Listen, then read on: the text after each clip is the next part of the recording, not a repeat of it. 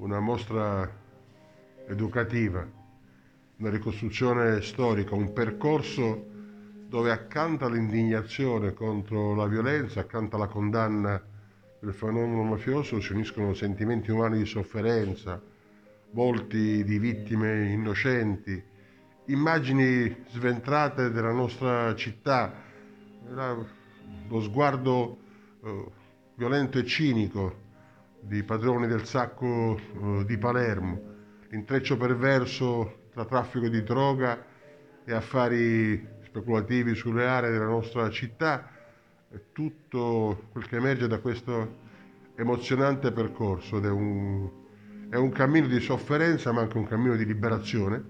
perché uscendo da questa mostra eh, anche i più tiepidi escono indignati con grande rabbia.